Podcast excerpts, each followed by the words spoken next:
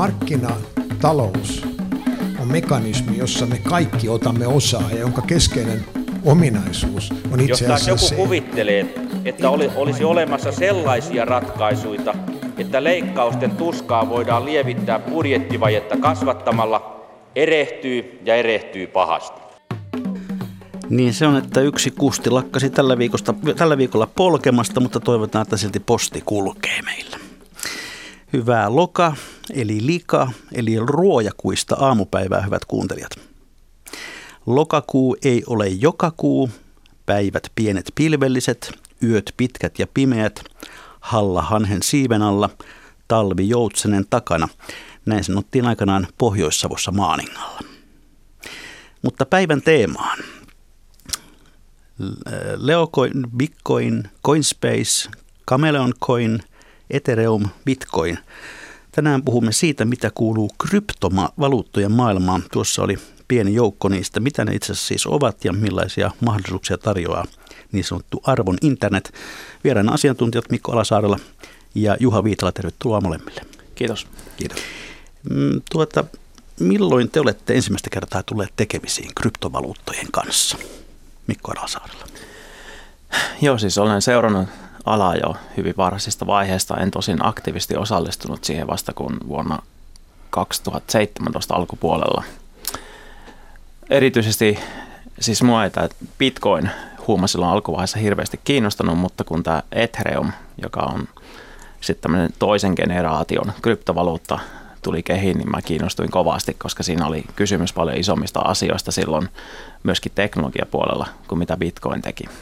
Entä Juha Viitala? No joo, mä oon seurannut alaa ja kryptovaluuttojen kehittymistä melko kauan, mutta ihan konkreettisesti niin 2015 tuli tuossa yksi päivä Facebook muistutti, mä kyselin vähän, että kannattaisikohan nyt ostaa bitcoinia ja silloin oli, oli tota, niin hinta oli 300 dollarin paikkeilla. Mutta oikeastaan vasta 2016 ää, talvella sain ikään kuin tällaisen herätyksen aiheeseen ja rupesin niin kuin aktiivisesti seuraamaan, että mitä, mitä tällä kryptovaluutta- ja lohkoketju alalla tapahtuu. Mikä tässä teitä kiehtoo? Itsellä on sellainen historia, että mä seurasin internetin tule, tulemista aika läheisesti jo tuolta 80-luvun lopusta ja 90-luvun alusta. Ja se oli hieno, hieno ilmiö katsoa, katsoa läheltä, että, että miten, miten tällainen hajautettu tietoverkko tulee ja muuttaa maailmaa. Ja, ja tota niin, sitten kestikin yli 20 vuotta ja erilaisia teknologioita tuli ja meni.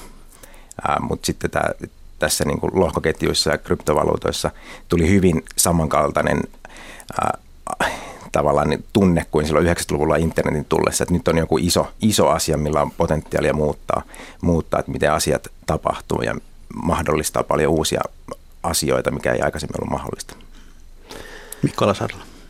Joo, siis mä oon ollut pitkään tekoälypuolella itse yrittäjänä Piilaaksossa Berliinissä. Palasin tässä tosiaan kesällä Suomeen ja tämä tekoälypuolella mua tietysti on kiehtonut nämä tällaiset autonomiset organisaatiot ja, ja miten pystytään rakentamaan tämmöisiä uuden ajan kasvumalleja, uuden ajan niin kuin organisaatioita, jotka pystyy ehkä toimimaan täysin ilman ihmistä. Ja kun tämä Ethereum syntyi silloin, no, oliko 2014-2015, niin kun lähti liikkeelle, niin, niin mä silloin innostuin tästä, että nyt, nyt on mahdollista rakentaa tällainen internetin tyyppinen alusta, arvon siirrolle, joka, joka mahdollistaa sitten tekoälyille sen, että ne pystyy osallistumaan tähän globaaliin talouteen niin kuin ilman ihmistä tarvittaessa. Ja tämä on ollut se mun kulma tähän, tähän koko asiaan. No, olet, olet myöskin Suomen kryptovaluuttayhdistys Konsensus ryn puheenjohtaja. Mikä on konsensuksen idea? Joo, konsensus perustettiin itse asiassa vasta, vasta noin puolitoista vuotta sitten silloin ajatuksella, että, että niin kuin Suomessa oli oikeastaan aika negatiivinen positio siis valtion puolesta, mutta myöskin niin kuin uutisoinnissa koko tähän kryptovaluuttaskeneen. Ja haluttiin rakentaa tällainen niin kuin positiivisen viestin viejä tällä alalla, että suomalaiset voisivat olla kuitenkin mukana tässä murroksessa.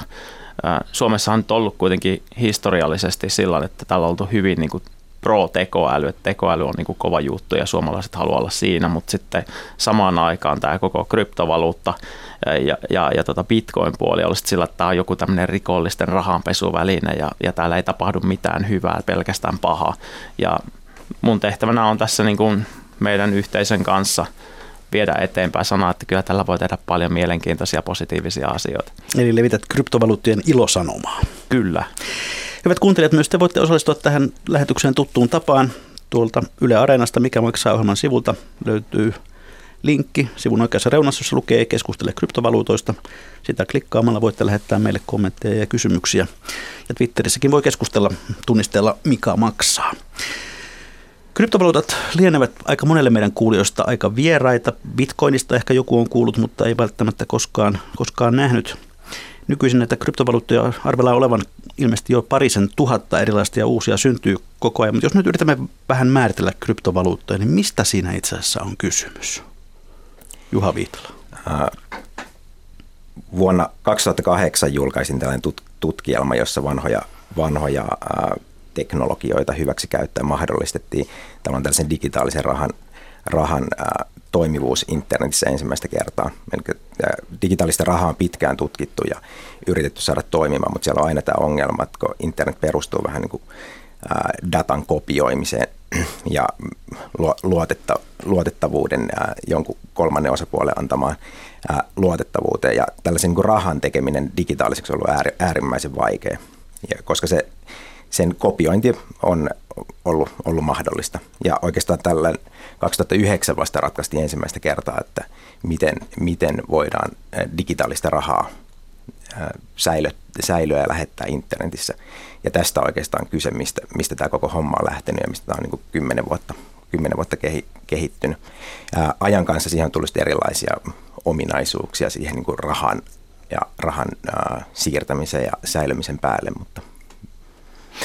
Mikola Joo, siis tuohon Juhan kommenttiin lisäten, niin mä lanseerasin tuossa 2018 vuonna termin älyraha suomen kielen just tämän takia, että kun tähän kun muutetaan tämmöiseen digitaaliseen muotoon rahaa, niin sitten se myöskin muuttuu mahdolliseksi ohjelmoida sitä rahaa ja rakentaa sille erilaisia logiikoita, miten se toimii. Ja, ja tämä älyrahan tarkoituksena niin terminä, mikä nyt on onneksi levinnyt Suomessa jo aika hyvin, niin oli, oli niin tuoda just semmoista positiivisempaa lähestymistapaa tähän, että tämä mahdollisuus, eli nämä älyrahat, niin kuin bitcoin, niin mahdollistaa asioita, joita ei aikaisemmin ollut olemassa. Jos vielä lisään tuohon Juhan tuohon niin digitaalisen valuutan, valuuttaan, niin tämä kryptosanana niin tuli siitä, että piti rakentaa tämmöinen tietoturvamalli, jolla pystyttiin varmistamaan, että kun digitaalista valuuttaa siirretään henkilöltä toiselle, että siihen väliin ei pääse niin kuin joku tekemään sitä niin kuin sanot, kopioimasta transaktiota toiseen paikkaan ja ei myöskään pääse muuttamaan jälkikäteen sitä siirtoa, että, että jos mä nyt siirrän tästä rahaa Juhalle, niin kukaan ei voi jälkikäteen sanoa, että no se itse asiassa ei siirtynytkään Juhalle, vaan se siirtyi mulle. Ja, ja, ja tämä oli tosi tosi tärkeä keksintö niin kuin tähän tämmöiseksi alustaksi, että, että pystytään suojaamaan se. No nyt on kuitenkin tullut sitten uusia haasteita tähän, tähän niin kuin, ähm, tietoturvaan sitä kautta, että, että niin, ihmiset, no se on siis tavallaan tämän ihmisen niin kuin näkökulma, että ihmiset niin kuin, kun ne säilyttää omia rahojaan, syy miksi pankit on olemassa on se, että, että jos sulla olisi omassa lompakossa rahat, niin jokuhan voisi käydä sun kotona ne hakemassa tai joku voisi ryöstää ne sulta, mutta jos ne on pankissa, niin ne on niin kuin lukkojen takana. Ja suurin osa niin kryptovaluuttoihin osallistuvista ihmisistä säilyttää niitä jossain toisella osapuolella ihan samalla tavalla kuin me säilytettäisiin niitä pankissa sen takia, että ne ei usko siihen omaan kykyyn säilyttää. Ja, ja toinen, toinen ongelma on se, että äh, tuossa just tuli uutinen, että Google on nyt päässyt tämmöiseen quantum supremaciin, eli se tarkoittaa sitä, että on rakennettu kvanttitietokone, joka pystyy nyt pieksämään tietyissä laskentamalleissa perinteiset tietokoneet, ja, ja tässä on semmoinen merkittävä uhka tällä hetkellä Bitcoinin nimenomaan lohkoketjulle siinä, että tämmöisellä kvanttitietokoneella, kun se pystyy laskemaan riittävän pitkä lasku, niin se pystytään purkamaan se koko salaus siitä Bitcoinista. No tuota, minkälaiseen tarpeeseen nämä, nämä kryptorahat ovat syntyneet? Mihin niitä tarvitaan? Mä haluaisin vähän vastata tähän ja vähän tuohon edelliseen, edelliseen lisätä, että tämä niin kuin, ää, miten tämä uusi teknologia, tämä uusi, uusi keksintö, millä, millä mahdollistettiin tätä arvon, arvon siirtämistä, jos ajatellaan niin perinteisesti, että jos mä lähetän, lähetän vaikka sinulle rahaa tai lähetän sun Amerikan serkulle rahaa, niin siinä on aika paljon erilaisia toimijoita ja välikäsiä tässä niin rahansiirron äh, tapahtumassa ja se kestää yleensä pari päivää ainakin ja maksaa kohtuu paljon. Niin tällaisella niin kuin, äh, digitaalisella kryptovaluutalla me voidaan tehdä tehdä niin kuin välittömiä rahasiirtoja globaalisti hyvin pienillä kustannuksilla ja siinä näin, että se tavallaan tämä pankit ja muut prosessorit siinä maksussa onkin, onkin tietokoneita ja tieto, tietoverkko, joka ikään kuin käsittelee sen maksun ja se menee suoraan minulta sinun Amerikan serkulle. Ja tämä oli niin kuin, tässä on sitten tietenkin paljon sellaisia murroksellisia vaikutuksia ja, ja tota niin, niin mahdollistaa, mahdollistaa nyt ensisijaisesti tällaista niin arvon, arvon siirtämistä ää, ää, eri, eri tietenkin instanssien välillä, niin kuin ihmisten välillä, mutta tulevaisuudessa esimerkiksi tuossa mietin, mietin autolla, kun ajoin tähän pihalle, että tulevaisuudessa mun auto saattaisi toimia tällaisena arvoyksikkönä, joka, joka kerää jonkinlaista virtuaalivaluuttaa siitä, että mä maksan sille, koska se kuljettaa mua ja se myy omaa tuottamaansa dataa, ostaa ton parkkitilan tuosta, ostaa lataussähkön ja ostaa GPSltä sen niin kuin pääsyn tänne, tänne ilman, että tavallaan mä ostan sitä, vaan siinä mun autossa, autossa on tällainen niin kuin oma, oma kyvykkyys kontaktoida eri, erilaisten niin kuin, ää, muiden laitteiden kanssa ja tehdä, tehdä tällaisia kaupallisia transaktioita. Ja silloin on tärkeää, että se auto osaa laittaa myös pysäköintikiekon, koska muuten tulee lappu ikkunaan meidän pihalla hyvin herkästi. Kyllä. Mikko Alasarla. Joo, siis äh, mä haluaisin tässä, siis Juha nyt viittaa tässä, tässä keskustelussa niin kuin just näihin uudemman ajan kryptovaluuttoja, jotka on syntyneet tämän Bitcoin-alon jälkeen. Siis Bitcoinhan alun perin suunniteltiin nimenomaan tällaiseksi hajautetuksi valuutaksi, jolla maksetaan ilman keskuspankkeja, ilman pankkivälikäsiä, ilman mitään muitakaan välikäsiä. Ja, ja tota, sen filosofia on kuitenkin muuttunut matkan varrella. Eli Bitcoin on edennyt siitä alkuperäisestä maksamisen tarkoitusta valuutasta tämmöiseksi digitaaliseksi arvon säilyttäjäksi. Eli sen rooli on enemmänkin olla tämmöinen digitaalinen kulta, johon pannaan rahaa varastoon sillä että se inflaatio ei söisi sitä, niin kuin näissä nykyisissä normivaluutoissa tapahtuu. Ja, ja, ja sen takia niin kuin tämä, tämä niin kuin koko ajatus tästä niin kuin kryptovaluutasta niin kuin tavallaan laventunut tähän hyvin monipuoliseen kenttään, jossa sillä arvon internetissä on niin kuin useita erilaisia arvoa sisältäviä elementtejä. Siellä saattaa olla se bitcoin, joka on niin kuin se digitaalinen kulta. Sitten siellä saattaa olla ihan niin kuin vaikka osakkeita taloyhtiössä tai patentteja, tai sitten siellä saattaa olla tällaisia kuponkeja palveluihin, tai sitten siellä saattaa olla, olla tällaisia maksuvaluuttoja, joiden tehtävänä on nimenomaan laskea kustannusta siitä ja aika, missä siirtyy raha esimerkiksi täältä Amerikkaan. Ja kaikilla näillä on omat funktiot, ja yksi virhe, mitä on tehty tässä myöskin niin kuin regulaattoreiden puolesta on se, että ne on kaikki niputettu samaksi ja sitten ollaan katsottu sitä niin kuin tällaisena yhtenä ilmiönä, vaikka loppupeleistähän tässä on tapahtunut niin, että on syntynyt tämmöinen arvon siirtoon verkko nimeltä arvon internet, jossa voidaan siirtää mitä tahansa arvoa sisältävää digitaalista instrumenttia henkilöltä toiselle tai yritykseltä toiselle tai jopa tekoälyltä tekoälylle tai tekoälyltä ihmiselle. No tuota, Tuon Bitcoinin isäksi mainitaan tällainen salaperäinen nimimerkki Satoshi Nakamoto, jota kukaan tiettävästi ei ole tavannut. Oletteko te tavanneet hänet? En, ei valitettavasti ja oman käsityksen mukaan ei ole kukaan muukaan tavannut. Että hän, hän silloin 2008 8 ja yhdeksän, yhdeksän tuossa Bitcoinin alku, alkuvaiheessa kävi, kävi vielä aktiivista keskustelua eri mm, ensivaiheen kehittäjien kanssa, jossa oli mukavasti myös suomalaisia tahoja, tahoja mukana ja paria suomalaistakin on ajan saatossa epäilty tai arveltu Satoshi Nakamotoksi, mutta tota niin, niin, tosiaan sitten 2011 poistui ikään kuin mediasta ja sen jälkeen ei ole ei ole hänestä kuultu. Ja tavallaan yksi sellainen hyvä, hyvä ikään kuin ennuste hänen, hänen liikkeistään oli se, että hänellä on edelleen tällainen bitcoin, bitcoin-lompakko, jossa on noin miljoona, miljoona bitcoinia, jonka arvo on tällä, tällä hetkellä noin, ää, vaja, noin 10 miljardia.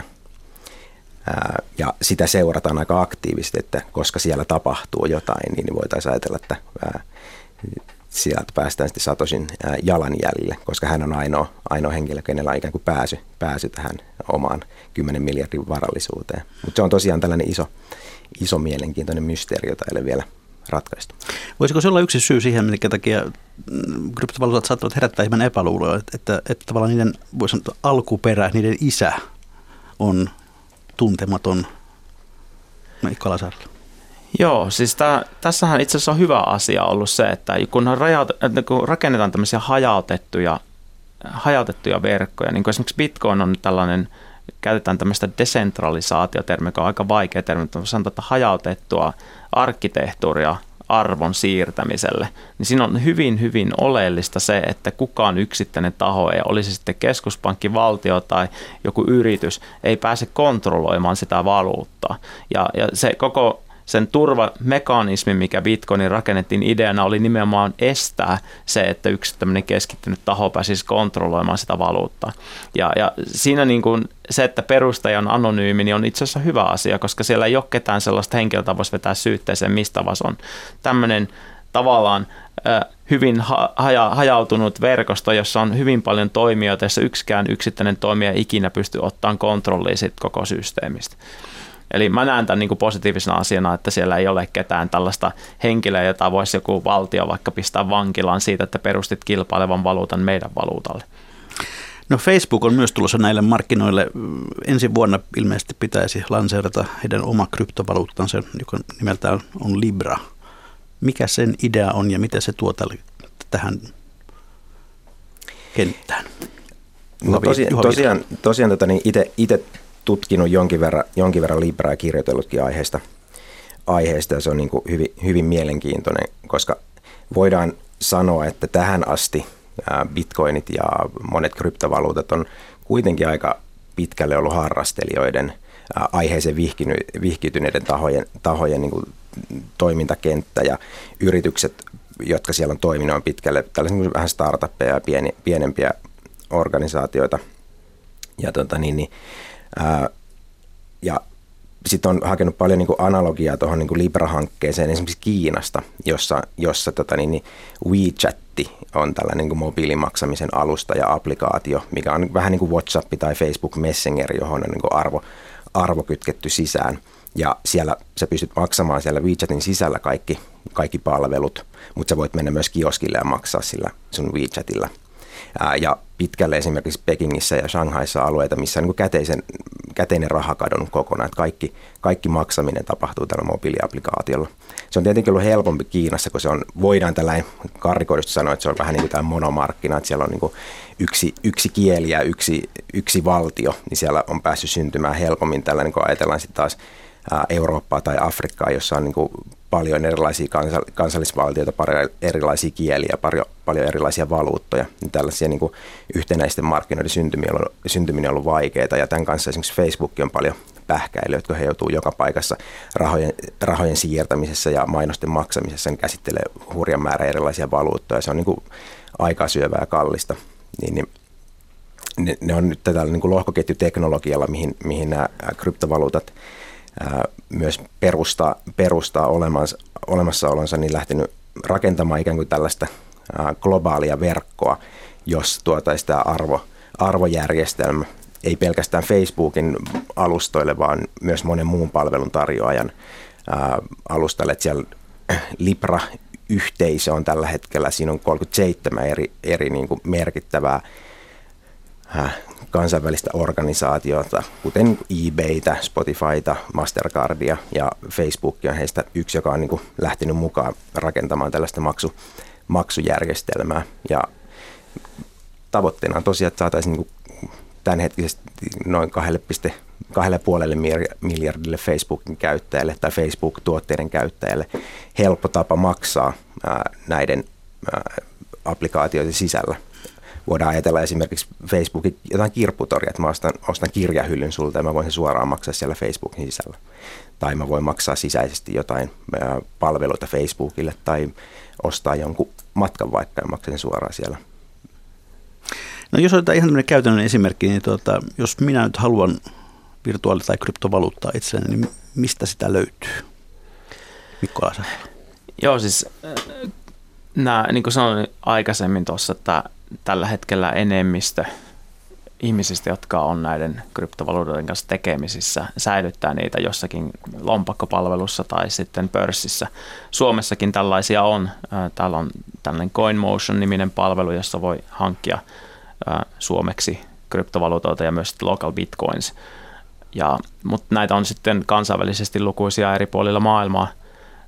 Tunnettuja pelureita on esimerkiksi Coinbase, Kraken, Binance ja niin poispäin. Siellä on tällaisia pörssipaikkoja, mihin voi kuka tahansa mennä mukaan.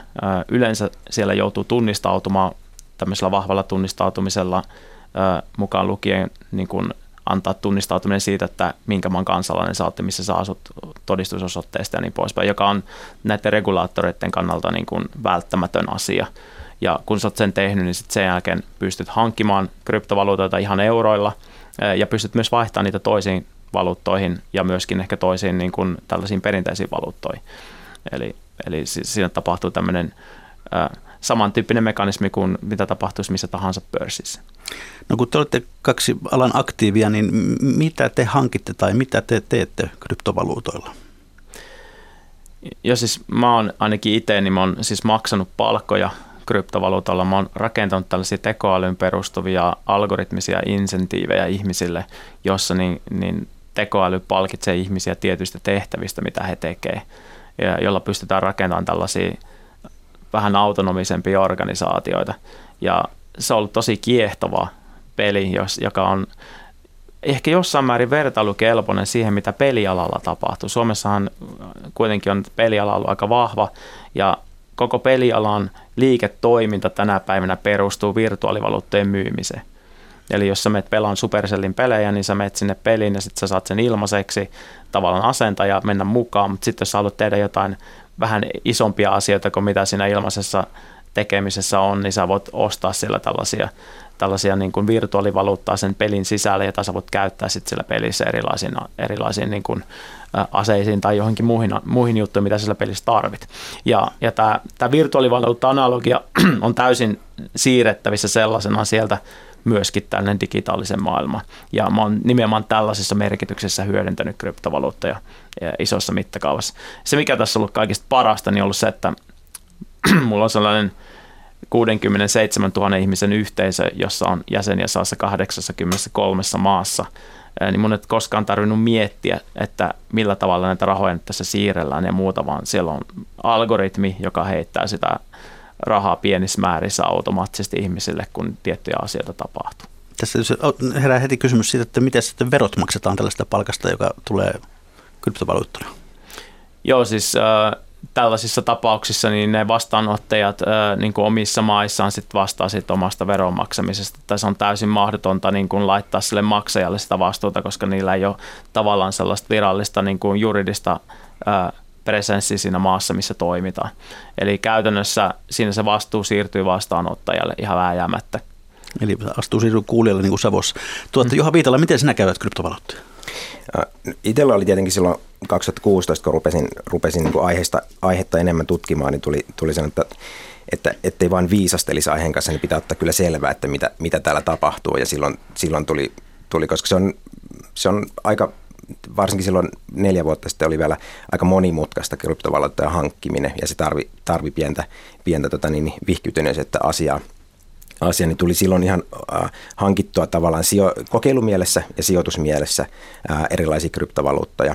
Äh, jonkin verran käyttänyt palveluita, esimerkiksi tällainen Story on tota niin, äh, tällainen tallennuskapasiteetin hajautettu verkko, jossa mä toimin tällaisen niin kuin, mitä, mitä Googlet ja Apple tarjoaa, tällaista pilvipalvelutallennusta, niin se on, se on tällainen hajautettu, hajautettu palvelu, joka, jota tota niin, niin, siis mä voin maksaa siellä tavallaan siihen rakennetulla arvojärjestelmällä, mutta mä voin myös tarjota mun omaa, omaa tietokonetta sinne tallennuskapasiteetiksi, jolla mä saan sitten sieltä, sieltä tota niin, rahaa. Ää, tällaisia niin kuin erilaisia käyttöpalveluita on aika paljon, että voidaan niin kuin laskentakapasiteettia, erilaista, ää, vaikka just tallennus, tallennustilaa ja muuta, tämän tyyppisiä palveluita on paljon ja, ja niitä on jonkin verran itse käyttänyt. Ää, ja sitten tota, niin, niin, tämähän niin kuin itse toimin tällä hetkellä enemmän tuolla, että miten yritykset hyödyntää ää, omissa ekosysteemeissä ja verkoissaan, verkoissaan lohkoketjuteknologiaa ja krypto, kryptovaluuttoja. Ja siellä, siellä on syntynyt esimerkiksi tällaisia ää, dataliiketoimintamalleja, että voidaan, voidaan just vaikka autosta syntynyttä dataa myydä ja ostaa ja siitä saadaan erilaista krypto, kryptovaluuttaa tai kryptorahaketta. Ja, ja tässä on niin valtavia liiketoimintamahdollisuuksia eri, eri organisaatioille ja yhteisölle siitä, että voidaan oikeasti saada niin rahallisesti mitattavaa hyötyä syntyvästä datasta ja myydä sitä eri, eri sidosryhmille, kuka sitä nyt haluakaan käyttää. No, verohallinnon tietojen mukaan viime vuonna 3400 suomalaista sijoittajaa keräsi noin 70 miljoonan euron voitot virtuaalivaluutoilla. Ovatko, oletteko te kenties tässä joukossa? En ota kantaa. Selvä. Olen, olen tuota maksanut verot. joo, joo, joo, en sitä epäile ollenkaan. Tuota, niin, niin, niin, ovatko nämä kuitenkin sitten enemmän sijoituskohteita kuin maksuvälineitä? Mä Mikko Alasaralla. Joo, eli Bitcoin esimerkiksi, joka on ollut tässä pitkään jo se ylivoimaisesti suurin kryptovaluutta, on ollut pääasiallisesti sijoituskohteena ihmisille. Sitä ei niin kuin, ihmiset hankkii sitä nimenomaan arvon nousun odotus mielessä. Ja, ja siellä on sellaisia uusia termejä jopa syntynyt, kuten tällainen kirjan hirviö hodl, joka on ihan siis puhtaasti bitcoin-piirestä noussut, joka tarkoittaa ää, englanniksi sanaa hold on for dear life. Ja, ja se niin kuin, ää, siis ideana on se, että monet ostaa bitcoinin sillä idealla, että se on niin kuin eläkesäästökassa ja että sitä pidetään todella pitkään ja sillä ei tehdä mitään. Ihan sama kuinka paljon se arvo heiluu, niin se vaan pidetään ja pidetään, säilytetään. Ja mutta sitten uudemmat valuutat, minkä kanssa minä ja Juha ollaan varmaan enemmän tekemisissä, niin on useimmiten niin suunniteltu enemmän tällaiseen maksamiseen ja, ja erilaisten tällaisten teknisten ongelmien ratkaisemiseen siinä maksamisessa ja erityisesti tämä autonominen maksaminen, joka on niin kuin tosi hankalaa pankkien kanssa, mutta todella helppoa täällä arvon internetissä.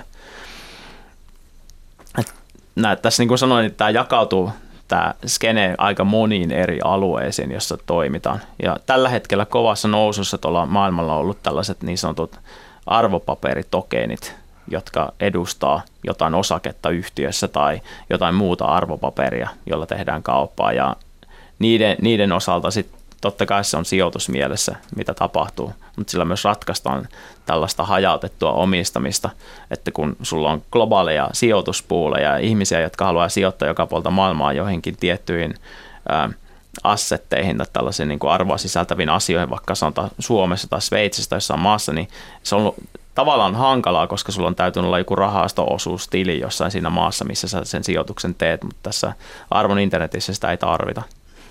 No tuo bitcoinin kurssikehitys on tietysti kiinnostava. Se oli huipussaan pari vuotta sitten, jolloin yhden bitcoinin arvo oli noin 19 500 dollaria. Sitä seurasi sitten huikea romahdus, kupla puhkesi ja tuota, pahimmillaan arvo putosi 3000, reilun 3000 dollaria. Nyt se on taas nousussa.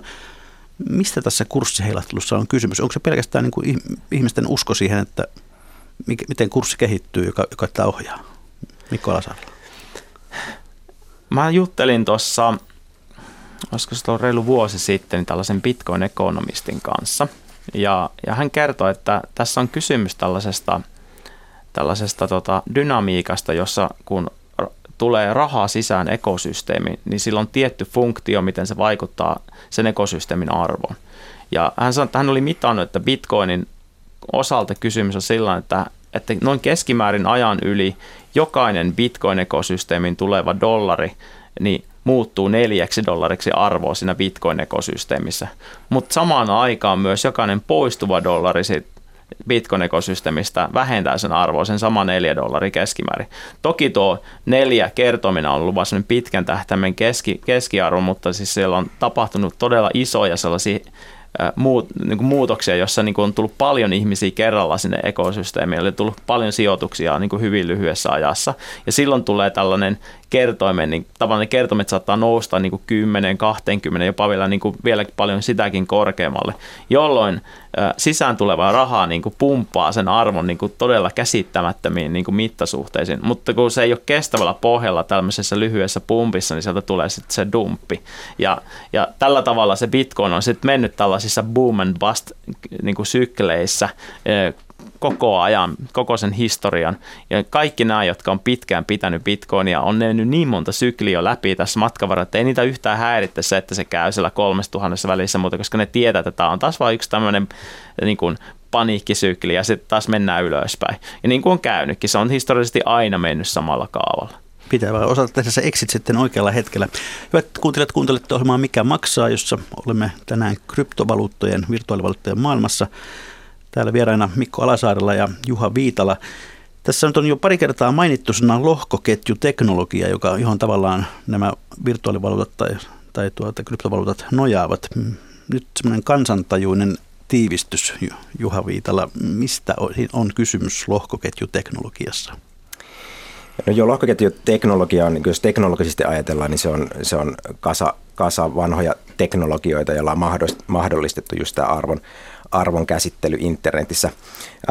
Tuossa tota, niin, niin, vähän aikaa sitten kuuntelin tämä Mark Andresen, joka on se Silikoni Piilaakson tällaisia tota, niin, niin, veteraaneja ja Netscapein selaimen kehittäjä ja oli, oli läheltä katsele, katselemassa just tätä internetin, internetin kehittymistä.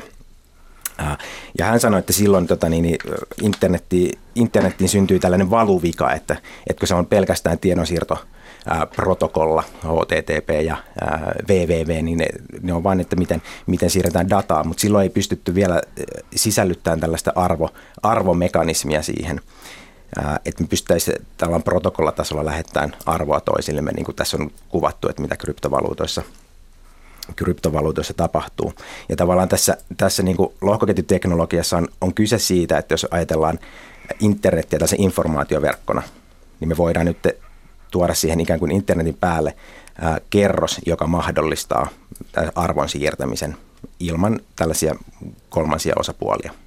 Ja se on niin kuin yksi tapa ää, hahmottaa, mistä lohkoketjuissa on kyse, mutta se on toisaalta myös niin kuin, ää, hyvin ää, monitahoinen ja ää, tavallaan vaikeaselkoinen asia. Ja, ja tämän takia me kirjoitettiin tota, niin, niin, ensimmäinen suomenkielinen kirja aiheesta lohkoketju tiekartta päättäjille.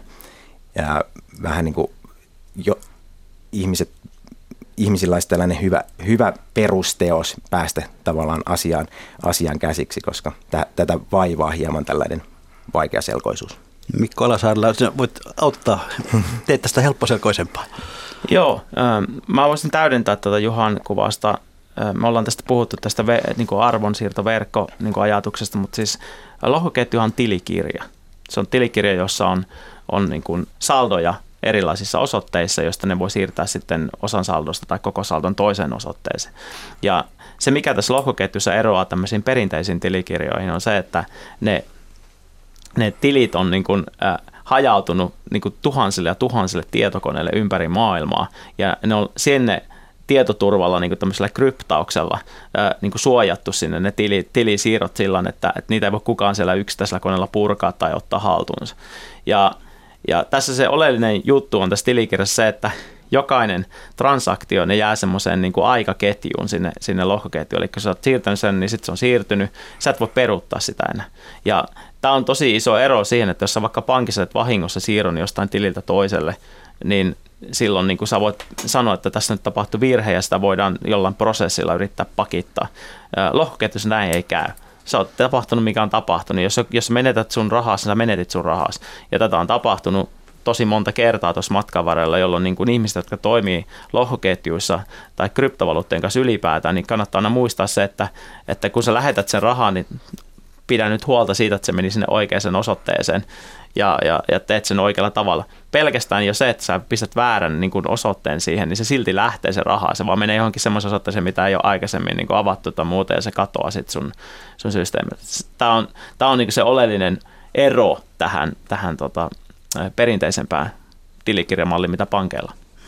No puhutaan sitten hetki riskeistä ja uhkista. Aika ajoin uutisoidaan, että esimerkiksi bitcoineja on käytetty niin maailmalla kuin Suomessa muun muassa huumekauppa- ja rikollisuuden rahoittamiseen. Onko tässä jotain sellaista, joka erityisesti vetää rikollisia puoleensa? Juha Viitala. Silloin kun bitcoin tuli, tuli vähän laajempaa käyttöä 2010-luvun alkupuolella, niin se toi tavallaan tällaisen ominaisuuden, että me voidaan, mä voin säilöä rahaa ja lähettää rahaa eri tahoille ilman, että ne tahot tietää, kuka minä olen tai esimerkiksi viranomainen tietää, kuka, kuka minä olen. Tämä tietenkin houkutteli silloin alkuvaiheessa paljon, paljon niin kuin käyttäjiä, jotka käytti, käytti bitcoinia ja eri kryptovaluuttoja vähän niin kuin hämäräperäisiin tarkoituksiin, koska, koska se mahdollisti tällaisen niin kuin rahojen, rahojen siirtelyn tunnist, tunnistautumatta.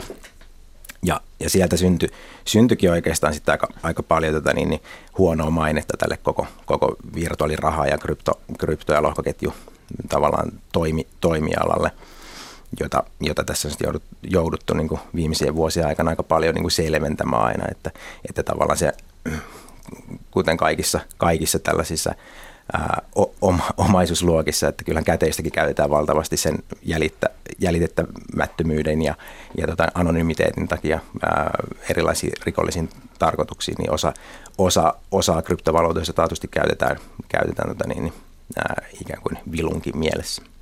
No harmittaako se teitä? No siis vielä palatakseni tuohon, täydennän tuota Juhan, Juhan kommenttia tuosta, niin sillä tavalla, että Bitcoinhan itse asiassa on avoin tilikirja, että siellä voi kuka tahansa käydä katsomassa, mistä tileiltä ne siirtyy minne, vaikka niitä tileissä välttämättä nimiä on laitettu kiinni, niin tänä päivänä tämä analyysi, mitä sinne tehdään sinne verkkoon näiden arvosiirtojen osalta, niin aika helposti saa reissattua sitten takaisin johonkin tiettyihin henkilöihin. Eli käytännössä itse asiassa viranomaisille Bitcoin on parempi valvonnan työkalu kuin käteinen, koska niin niissä näkyy, sinne jää se jälki. Käteisessä ei jää minkäännäköistä jälkeä mihinkään tilikirjaan se, mitä mua on harmittanut, on ollut, ollut se, että Suomessa niin kuin tämä keskustelu on hyvin pitkälle ollut nimenomaan tämän niin kuin negatiivisten ilmiöiden kautta kuvattua. Ja, ja sen takia niin tavallaan tämä verotuksellinen regulatorinen lähestymistapa on ollut enemmänkin semmoinen rangaistuksen omainen kuin, kuin, niin kuin tavallaan toimialan kehitystä auttava. Tässä on tehty jonkun verran hyvin pienillä resursseilla tällaista valistustyötä tämän osalta, että hei, että ei nämä asiat ole tämmöisissä omissa siiloissaan, että sulla on tällainen arvon internet ja kryptovaluutat, joka on kaikki pahaa, ja sitten sulla on tällainen tekoäly, jossa on kaikki hyvää, vaan nämä kaikki liittyy kaikkeen. Ja, ja jos Suomi niin kuin päättää jäädä ulos kokonaan tästä arvon internetistä sen takia, että sillä pelätään rikollisuutta, niin tapahtuu myös paljon sellaista vahinkoa, mikä liittyy tekoälyyn ja kaikkiin muihin teknologioihin, mitä tässä on. Eli käytännössä me ei voida ajatella niin, että kaikki joku niin mustavalkoisesti, että joku asia on vain paha ja toinen on hyvä. Teknologia on osoittautunut hyvin, hyvin luotettavaksi. Et voidaan ajatella, että Bitcoin esimerkiksi, mikä on pisin, pisimpään käytössä ollut, ollut tällainen ää, avoin, avoin arvojärjestelmä internetissä, niin se on kymmenen vuotta ollut tuolla, tuolla avoimessa verkossa. Siihen on kytketty noin 100 miljardia euroa varallisuutta ja tavallaan kenellä tahansa mahdollisuus yrittää hakkeroida sitä, koska se, se on tuolla makoilee internetissä ja tässä tätä ei ole niin kertaakaan pystytty itse, itse bitcoinia ää, protokollaa ja sitä rahajärjestelmää hakkeroimaan, vaan se on, kun, kun mediassa usein, usein että taas hävisi hävis jossakin niin bitcoineja tai kryptorahaa, niin on yleensä, yleensä se on käyttäjän käyttäjän kohdistunut huijaus tai sitten johonkin säilytyspörssiin tai tämän tyyppisen instanssiin kohdistunut hakkerointi tai, tai kavallus. Otetaan nyt sitten keskusteluun mukaan kolmaskin ääni. Tämä ääni taitaa tulla peräti Frankfurtista, jossa työmatkallaan on Suomen Pankin neuvonantaja Aleksi Grym. Guten Tag! Hyvää päivää. Guten Morgen. Guten Joo, Morgen. Hyvää, hyvää huomenta. Miltä se elämä Frankfurtissa näyttää? Täällä on oikein kaunis kuulla syysaamu menossa. Mainiota. Mikä on Suomen Pankin kanta kryptovaluutoiksi nimitettyihin asioihin? No oikeastaan ainut varsinainen kanta on se, että vaikka nimessä esiintyy sana valuutta, niin, niin näin nyt ei ole valuuttoja. Muuta, muuta kantaa ei oikeastaan ole, että puhutaan ehkä virtuaalivaluutoista lainsäädännössä, se on ehkä vähän yleisempi nimitys. Kryptovaluutat on erilaisia virtuaalivaluuttoja ja ehkä sana virtuaali viittaa siihen, että tämä on niin kuin vähän niin kuin se alkuperäinen, vähän niin kuin valuutta. Että voidaan ehkä puhua jonkinnäköisestä pelinomaisesta ympäristössä toimivasta vähän niin kuin pelirahasta, mutta, mutta ei, ei oikeasta valuutasta. No, niitä kohtaan kuitenkin kiinnostusta tuntuu olevan. Onko se teistä huolestuttavaa? Ei siinä mitään huolestuttavaa ole. Että tota, ainut huolestuttava piirre on, on niin kuin tuossa äskenkin tulee puhe, huijaukset ja väärinkäytökset. Niitä tuntuu olevan virtuaalivaluuttojen alalla aika paljon, mutta tosiaan siinä niin kuin huolenaihe ei ole niinkään se virtuaalivaluutta, vaan se, että ihmisiä huijataan. Ja tota, sitä, sitä tapahtuu tietysti paljon, paljon muuallakin, mutta ei näissä virtuaalivaluutoissa sinänsä ole mitään, mitään huolestuttavaa. No tuota, pitäisikö nämä kryptovaluutat saada jonkinlaisen sääntelyn piiriin nykyistä tarkemmin? No sääntely kohdistuu jonkinnäköiseen toimintaan ja, ja toki niin kuin toimintaa säännellään jo nyt. Nyt kyse ehkä siitä, että kohdistuuko virtuaalivaluuttoihin liittyvän toimintaan tai erityistä sääntelyä. Nyt ihan viime aikoina on tullut vähän lisää sääntelyä. On esimerkiksi rahanpesun torjuntaan liittyvä sääntely on ulotettu koskemaan nyt myös virtuaalivaluuttoja ja asiakasvarojen säilytykseen liittyy sääntelyä siltä osin. Mutta siis tokihan kaikki lainsäädäntö koskee, koskee niin kuin kaikkia toimijoita, kaikkea toimintaa ihan, ihan samalla tavalla, että jos on vaikka ihan huijaustoimintaa tai rikollista toimintaa, niin toki sitä, sitä säännellään, mutta, mutta se on ehkä tärkeää muistaa, että sääntelyä kohdistetaan nyt siihen toimintaan eikä, eikä siihen välineeseen. No mitä itse ajattelet, voiko meillä olla edes sellainen tulevaisuus, että, että tästä virtuaalivaluuttojen maailmasta nousee korvaava systeemi koko nykyiselle raha- ja maksujärjestelmälle? No jos katsoo ihan, miten ihmiset käyttää virtuaalivaluuttoja tällä hetkellä, niin niitä ei, se ei näytä siltä, että niitä käytetään samalla tavalla kuin rahaa käytetään.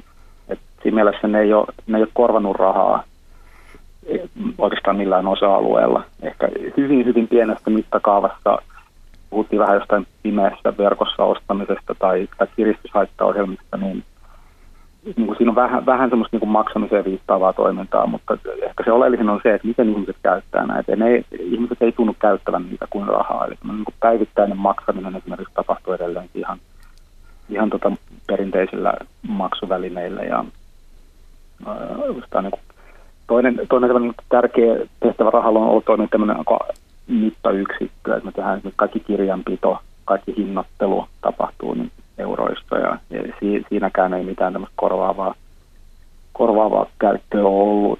Ja, ja oikeastaan se käyttö sitten virtuaalivaluutoissa on enemmän tämmöistä niin pelinomaista käyttöä, että ostetaan, myydään, kaupankäynti eli treidaaminen on niin ehkä se pääasiallinen käyttömuoto. Tai sitten halutaan niin säilyttää sitä niin eräänlaisena varallisuuden muotona, mutta varallisuuden muotonakaan se ei oikeastaan muista rahaa, vaan ehkä sitten jotain – jotain muun tyyppistä varallisuuden muotoa. Eli, eli ei se, ei se niin kuin mikään ei oikeastaan viittaa siihen, että se tulisi tullut tämmöinen korvaava, niin kuin rahajärjestelmälle korvaava muoto, vaan enemmänkin sitten niin kuin ihan kokonaan uuden tyyppinen, kokonaan uuden tyyppinen juttu. Aleksi Grym Suomen Pankista, onko sinulla itsellesi kryptovaluuttoja? Ei ole, ei ole ollenkaan. Aiotko hankkia? No ei, mä, en, mä en keksi, mitä mä niillä tekisin, joten mä en usko, että mä en, en hankin niitä. Selvä. Ainakin siellä Frankfurtissa pärjää hyvin, hyvin euroilla. Kiitoksia tästä ja hyvää päivänjatkoa sinne. Joo, kiitos. Niin, Mikko Alasaarella ja Juha Viitala, haluatteko te jotenkin kommentoida Suomen Pankin Aleksi Grymin näkemyksiä? Siis, kaikki mitä tämä Alex sanoo on totta tällä hetkellä, että, että niin kun kryptovaluutteja ei ole käytetty maksamiseen tai sellaisiin funktioihin, mitä rahaa on käytetty tähän asti ainakaan isossa mittakaavassa. Monenlaisia eksperimenttejä tapahtuu ja olen itsekin tällainen eksperimentoija, kun olen maksanut just tällaisilla algoritmisilla insentiiveillä.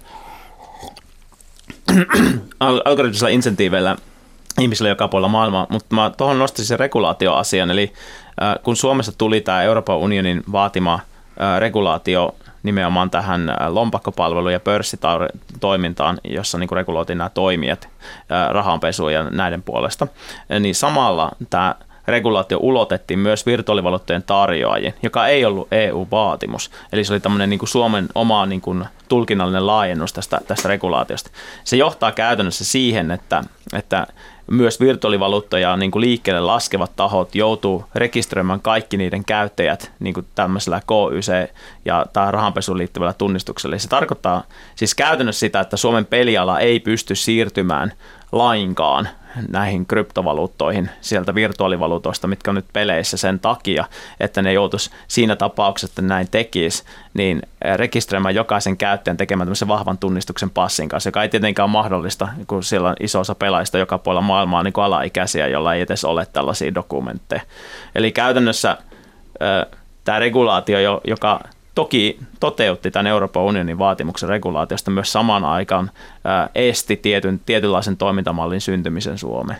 Ja tästä mä oon, sanotaan näin, että henkilökohtaisesti pahoillani, koska niin kuin, se, että estetään pelialan kehittyminen tällaiseen niin kuin uuteen maailmaan, jossa virtuaalimaailmassa voidaan maksaa erilaisilla valuutoilla erilaisista palveluista, niin kuin tavallaan estyy Suomessa. Niin jos otetaan kristallipallo esiin ja, ja katsotaan vähän pidemmälle tuonne tulevaisuuteen, niin minkälaisia tulevaisuutta ja minkälaisia mahdollisuuksia te näette kryptovaluutteen suhteen? Juha Mm. Tässä on nyt sellainen selkeä, selkeä trendi, tämä voitaisiin puhua ehkä tässä kolmannen sukupuol, sukupolven virtuaalivaluutoista, joihin viitattiin esimerkiksi tässä Facebook Libra, Libra-projektissa, jotka on tällaisia, voisi sanoa, vakausvaluuttoja, koska tämä on niin kuin hyvin, hyvin tunnettu ongelma, tämä esimerkiksi tämä bitcoinin arvon heittely ja just tämä, että se ei toimi, toimi maksuvälineenä kauhean hyvin tällaisessa arki, arkipäiväisessä käytössä. Niin eri, eri instanssit, eri, eri pankit ää, ja muutama keskuspankkikin, ää, esimerkiksi Kiinan keskuspankki ja voidaan käyttää esimerkkinä tätä Libra, Liberaaniin, niin siinä ollaan suunniteltu tämä kryptovaluutta juuri niin, että se on niin maksamiseen ja sen arvo arvo on ikään kuin ankkuroitu esimerkiksi US-dollarin tai euroon, jolloin kaikki tietää, että jos mulla on tuhat liberaa tilillä, niin paljon sen arvo on, koska se, että mulla on yksi bitcoinin tilillä, niin se on tänään jotain ja huomenna toista.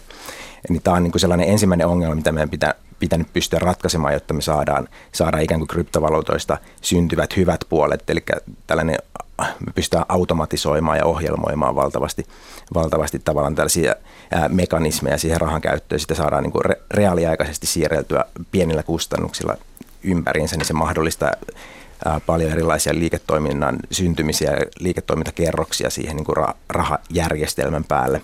Niin mä näen, että nämä ikään kuin vakausvaluutat, tai stablecoin on, on tällainen niin kuin termi, jos haluaa käydä googlettamassa – kun, niin se, siellä, se on niin se voimakkain ää, trendi tällä hetkellä näiden kryptovaluuttojen ää, ympärillä. Ja siellä on tosiaan ihan niin kuin keskuspankeista lähtien niin porukkaa mukana. Mikko Alasarra, minkälainen visio sinulla on? Joo, mä menen tästä vähän pidemmälle tästä Juhan, Juhan visiosta. Se stablecoinit on todellakin tässä niin kuin lyhyellä tähtäimellä se juttu, jolla päästään maksamiseen näiden virtuaalivaluuttojen osalta. Mä katson tätä tekoälyn näkökulmasta tätä asiaa ja tässä tekoälymaailmassa niin on kaksi asiaa, jotka, jotain tämä arvon internet mahdollistaa. Yksi on tämmöiset autonomiset agentit, eli mä tässä puhun tällaisista tekoälyistä, jotka toimii itsenäisesti, itsenäisenä päätöksentekijöinä, jotka pystyvät luomaan arvoa, ansaitsemaan rahaa ja käyttämään rahaa verkossa. Tänä päivänä tekoäly ei pysty avaamaan omaa pankkitiliä, koska siihen tarvitaan ihminen siihen avaamaan niin tässä arvon internetissä se pystyy luomaan niin kuin ihan, ihan niin, kuin niin paljon tilejä erilaisiin lohkoketjuihin, mitä se haluaa. Ja tämä on tosi mielenkiintoinen ja mullistava. Tässä on myös paljon toimijoita jo tällä hetkellä olemassa, jotka rakentaa sekä alustoja, teknologiaa, että myöskin niin kuin näitä agentteja itsessään tuonne, tuonne arvon internettiin. Ja siellä on tehty jo todella merkittäviä määriä niin kuin liiketoimintaa tässä, tässä kentässä. Tämä ei näy normikansalle vielä, mutta siis siinä vaiheessa, kun sulla tulee tämmöinen iso agentti, joka nousee yhtäkkiä nollasta miljardia viikossa, niin sitten sen jälkeen joku katsoo, että täällä nyt jotain on karannut lapasesta, jota ihminen ei pysty kontrolloimaan. Ja mä oon ennustanut, että tällainen tapahtuisi 2020 loppuun mennessä. Saa nähdä, kuinka hyvin tämä mun ennuste pitää paikkansa. Se toinen, toinen tällainen trendi, joka on myös jo olemassa ja, ja siellä jo liikkuu paljon niin kuin arvoa, on tällaiset hajautetut autonomiset organisaatiot. Käytetään termiä DAO, niin kuin Decentralized Autonomous Organization. Esimerkiksi tanskalainen MakerDAO on, on, on tällainen, tällainen organisaatio, eli se on täysin algoritminen mekanismi, joka luo tällaisen vakausvaluutan lainoja antama, tai niin kuin tämmöisestä niin kuin, virtuaalivaluutalla tehdystä lainoista rakentaa tämmöisen vakausvaluutan tällaisella tekoälyn perustuvalla menetelmällä. Ja siinä ei ole yhtään ihmistä välissä, siellä ei ole minkään näköistä niin kuin, ä, tavallaan organisaatiota, joka tekisi mitään, vaan siellä on vain tällainen autonominen organisaatio, joka tekee päätökset ja tällaisen älysopimusten kautta sitten näiden yksittäisen toimijoiden kanssa rakentaa sen, sen vakausmekanismi. Ja mä uskon, että tätä samaa mekanismia tullaan tulevaisuudessa käyttämään hyvin monenlaisiin muihin tarkoituksiin, kuten esimerkiksi julkisten palvelujen tarjoamiseen ihmiselle ilman minkäännäköistä ihmisorganisaatiota. Ja tästä mä oon tosi innoissani tämän niin tekoälyyrittäjänä, että on tosi mielenkiintoisia mahdollisuuksia. Ja tämä myös antaa nyt perspektiivisiä, miksi mä sanon, että nämä ei ole eri siiloissa nämä tekoälyt ja, ja arvon internet. Ja näin se vaan aika juoksee. Olemme jälleen siinä kohtaa lähetystä, että on legendaaristen viikon talousvinkkien ja talousviisauksien aika. Niitä voi lähettää minulle sähköpostitse juho-pekka.rantala.yle.fi tai perinteisellä postikortilla postilokero 79 3024 Yleisradio. Mikko Alasaarella, mikä on sinun viikon talousvinkkisi tai viisautesi, jonka haluat jakaa kuuntelijoiden kanssa? Hyvä kysymys. Just tällä hetkellä mä sanoisin näin, että tutustukaa tähän tällaiseen crowdfunding, tiedä mikä sen suomenkielinen termi on, joukkorahoitus. joukkorahoitus. Tutustukaa joukkorahoitukseen. Se on tämmöinen tulevaisuuden mekanismi tällaisiin hajautettuihin tarkoituksiin. Suomessa on useita organisaatioita, jotka tarjoaa, tarjoaa mahdollisuuksia osallistua tämmöisellä hajautetulla tavalla useisiin erilaisiin startup-yhtiöihin.